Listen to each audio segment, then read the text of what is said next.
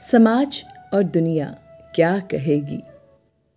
एक साधु किसी नदी के पनघट पर गया और पानी पीकर पत्थर पर सिर रखकर सो गया। पनघट पर पनिहारिन आती जाती रहती हैं। तो पनिहारिन आए तो एक ने कहा, आहा, साधु हो गया है। फिर भी तकिए का मुँह नहीं गया। पत्थर का ही सही, लेकिन रखा तो है। पनिहारिन की बात साधु ने सुन ली और उसने तुरंत पत्थर फेंक दिया। दूसरी बोली, साधु हुआ, लेकिन खींच नहीं गई अभी तक। अभी तक रोश भी नहीं गया। आखिर तकिया फेंक ही दिया? तब साधु सोचने लगा, अब वो क्या करे?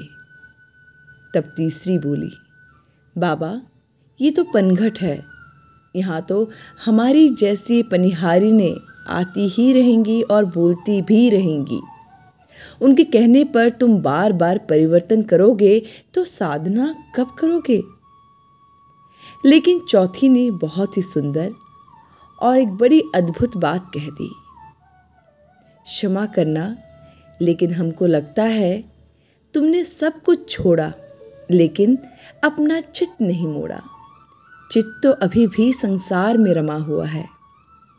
दुनिया पाखंडी कहे तो कहे, तुम जैसे भी हो, अपना काम करते रहो।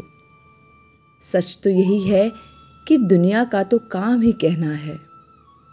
आप ऊपर देखकर चलोगे तो लोग कहेंगे अभिमानी हो गए, नीचे देखोगे तो कहेंगे बस किसी के सामने देखते ही नहीं।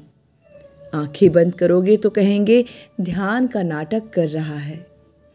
चारों ओर देखोगे तो कहेंगे कि निगाह का ठिकाना ही नहीं, निगाह घूमती ही रहती है।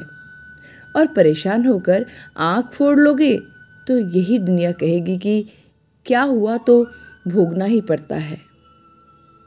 महात्मा जी, ईश्वर को राज़ी करना आसान है, लेकिन संसार को राज़ी करना असंभव है।